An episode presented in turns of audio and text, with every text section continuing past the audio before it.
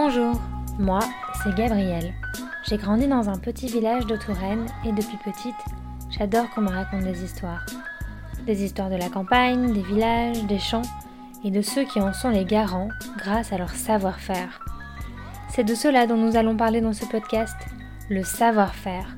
Et la meilleure façon de l'appréhender, c'est encore d'aller à la rencontre de ceux qui en sont les garants et qui savent le réinventer au quotidien.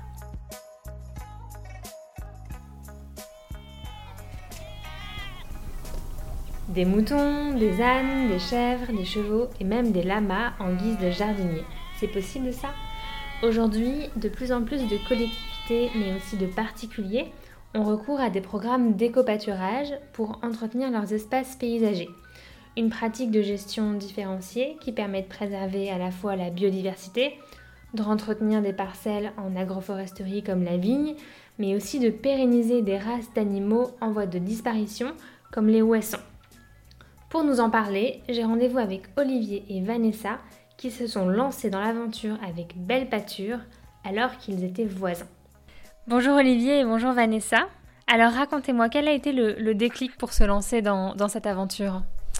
Alors en fait avec Vanessa, ça fait plusieurs euh, années qu'on a des, moutons ensemble. Euh, ça fait une dizaine d'années à peu près. Euh, et puis donc moi j'ai je travaillais à l'arboretum de la petite Toiterie et en fait, là-bas, on, a déjà mis en place des, moutons. Euh, j'avais un projet de créer mon entreprise d'espace vert euh, et d'aménagement paysager.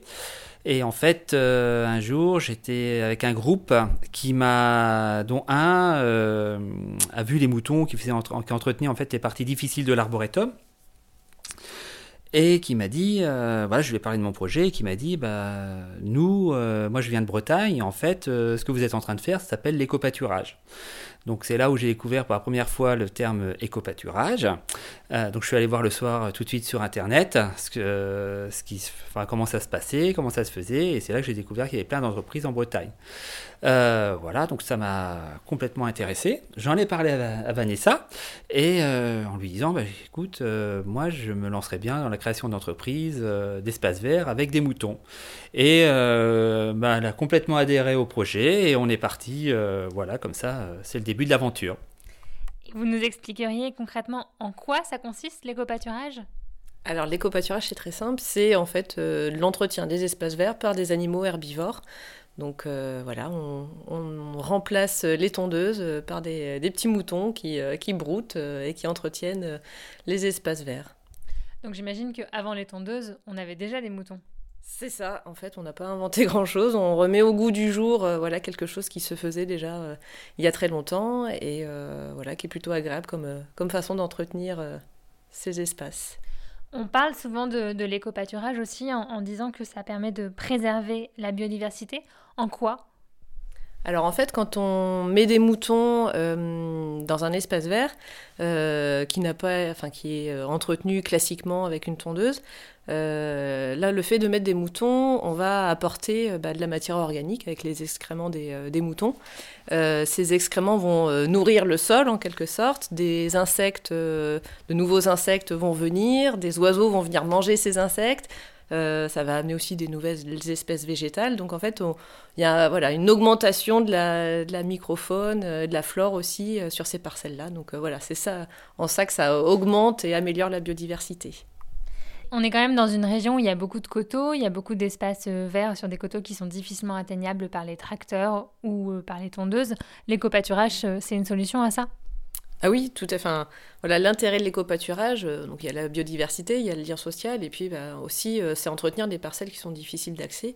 Euh, je vois pour les collectivités, c'est aussi éviter des accidents avec euh, bah, des débroussailleuses, des choses comme ça, ou des tondeuses euh, pour, les agents des collectivités. Donc, Dans l'agroforesterie, ça peut être utilisé pour entretenir par exemple les sous-bois ou des choses, des, choses comme, des choses comme ça, des broussailleuses, voilà, comme par exemple les solognottes, qui vont permettre de dégager des, des, bois qui sont envahis de, de ronces ou d'autres végétaux indésirables.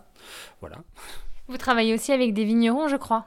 Oui, tout à fait. On a fait euh, un essai. Euh, en fait, l'entreprise a été créée il n'y a pas très longtemps, puisqu'elle a été créée en octobre 2020, et on a fait un essai euh, dans une vigne là, cet hiver pour voir un petit peu comment ça se passait par rapport les moutons, par rapport à la enfin voilà, savoir comment ça se passait.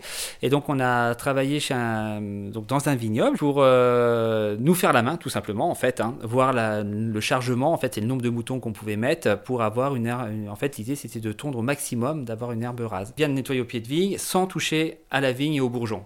Voilà, donc l'idée c'est de les mettre euh, l'hiver, euh, au moment du repos végétatif euh, de la vigne, et de les enlever au moment du débourrement de, la vigne, pour éviter qu'ils s'attaquent aux, bourgeons. Il vaut mieux mettre des, moutons, parce qu'ils vont avoir moins tendance à toucher la partie ligneuse de la vigne. Après, pour d'autres endroits, on peut mettre d'autres animaux, et d'ailleurs c'est conseillé. En fait, les copâturages, on peut mettre tout ce qui est herbivore. Donc, par exemple, les moutons, dans certaines, les, moutons vont pas forcément manger certaines espèces comme les orties.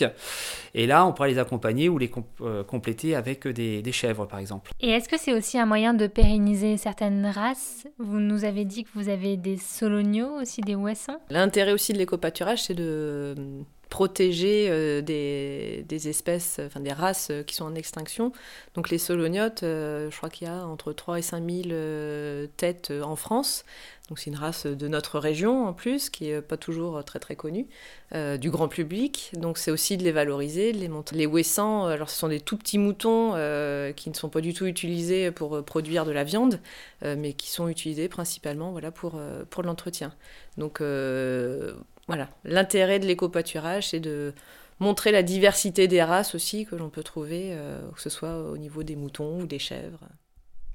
Vous, vous travaillez à la fois pour des collectivités territoriales, mais aussi pour des particuliers. Alors, comment est-ce qu'on conçoit un plan de, pâturage? Alors on travaille principalement pour les collectivités et euh, des entreprises aussi, parce que bah voilà, les entreprises ont des espaces verts à entretenir, et également pour, euh, quelques particuliers. Et euh, donc le plan de pâturage, en fait, on va adapter le chargement en fonction de la surface et, et de la pousse de la végétation aussi. Donc euh, voilà, régulièrement, on va amener ou enlever des animaux et puis on va euh, voilà, faire tourner les animaux sur les parcelles pour éviter aussi le parasitisme euh, de nos animaux. Qu'est-ce que c'est le, parasitisme? Eh ben, ce sont toutes les petites, voilà, tous les parasites qui peuvent se trouver dans le sol et être ingérés par les animaux. Donc ça, va être des, ténias, des strongles, des, des, choses comme ça, des vers, ce qu'on appelle les vers plus généralement. Euh, voilà, donc on va euh, leur donner des vermifuges. Donc ça, on va plutôt le faire sur des parcelles à nous, euh, parce que ce sont des, médicaments, enfin voilà, des produits phytosanitaires, euh, pour ne pas contaminer euh, les parcelles où on va mettre les animaux en pâturage, parce que justement, bah, ça, pour la biodiversité, c'est pas terrible. Quoi. Et j'imagine que en fait, l'éco-pâturage, c'est aussi un, formidable vecteur de, lien social. Je crois que vous avez certains terrains de, en éco-pâturage en face d'écoles, dans des vignes. Oui, tout à fait. On a eu, alors j'ai un exemple qui vient en tête, là, c'est à Nazel-Négron, où en fait, on a mis en éco-pâturage juste à côté d'un groupement euh, pédagogique. Et en fait, là, le jour de l'arrivée des moutons, il y a eu toute une préparation qui s'est faite en amont, où les enfants ont choisi des prénoms pour les animaux, ont fait des dessins, euh, voilà, des petites maquettes, enfin, un travail qui a duré euh, quasiment deux mois. Et donc le jour de l'arrivée des, moutons, ils ont été comme, c'était comme des stars. Voilà, il y avait les enfants, il y avait la presse, voilà, donc c'était très, très un moment assez, assez fort. Et les enfants étaient très heureux d'avoir des, des moutons à, côté de, à côté de, leur école. Et euh, ils viennent les voir euh, régulièrement. En fait, dès qu'ils viennent à l'école, la première chose qu'ils font, c'est d'aller voir s'ils vont bien. On voit des endroits qui sont plus broutés que d'autres. Elles sont vraiment sélectives. Voilà, c'est ça. Bah, elles sont comme nous. Hein. Il y a des choses qu'elles euh, qu'elles préfèrent manger en premier. donc là, en effet, les orties, les moutons vont pas, vont pas les manger. Donc là, il y aura une petite fauche à faire pour, pour les refus. Euh, et puis bah, après, sinon, on peut mettre également des, euh, des chèvres euh, qui, elles, vont, vont, être complémentaires et peuvent, peuvent manger ces orties. Et est-ce qu'elles sont capables de savoir ce qui est bon ou pas pour elles? Par exemple, j'imagine qu'il y a des plantes qui sont toxiques. Oui, il y a bah, notamment les ifs. Donc on évite en effet de les mettre dans des, des endroits où il y a ces, ces arbres-là, mais en effet quand même globalement elles savent ce qui est bon et ce qui n'est pas bon pour elles. Quoi. Mais c'est plutôt pour les jeunes agneaux que c'est... voilà, ils ont envie de faire des expériences.